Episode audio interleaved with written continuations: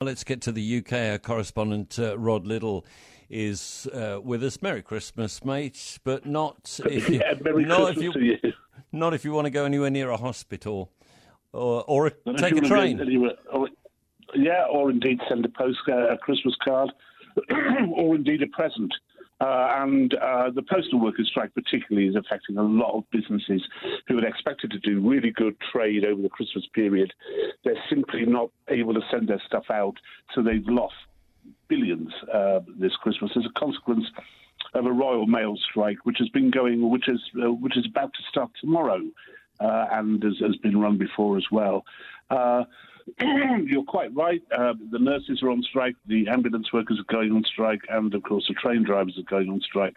One of the interesting things is that you know uh, when, you, when when some of these strikes are train drivers, for example, uh, were having strikes in August, September, uh, they had public support.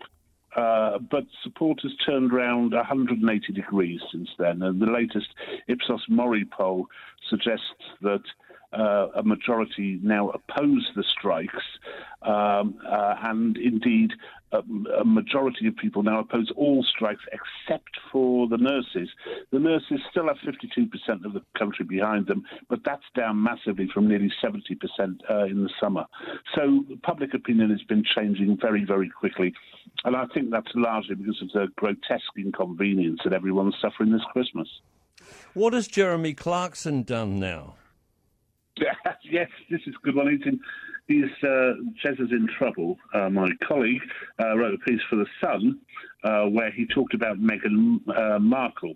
Um, uh, Meghan Markle, he not not wildly friendly towards her. He said that he hated her.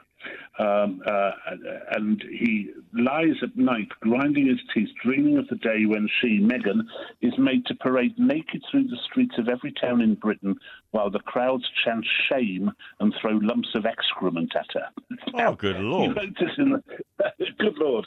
So he wrote this in the Sun, and of course people have gone bonkers about it, including, I have to say, uh, uh, Jeremy's own daughter, who who has said, uh, "I want nothing to do with anything my dad said about this." Uh, she's she's a kind of journalist as well. I say kind of journalist. Um, Emily Clarkson, uh, and um, various other people. Nicola Sturgeon says that the overwhelming emotion she has for people like Jeremy Clarkson is pity. I can't imagine what it must be like to be so consumed and distorted by hate, she said. And various other people have been weighing in. Uh, Carol Vorderman, and all, all, the, all the celebs have been weighing in, saying it's a disgraceful, horrible thing to have said. Yeah, I don't think uh, we go about inciting any kind of uh, humiliation or aggression towards other people uh, when we dislike what they do or dislike what they say in a public forum. No. You don't need to go Well, there, do you? Don't really, and and, and in fact, uh, it, it backfires in two senses. Firstly, obviously, Jeremy's in trouble and has had to apologise, and it's never good to apologise.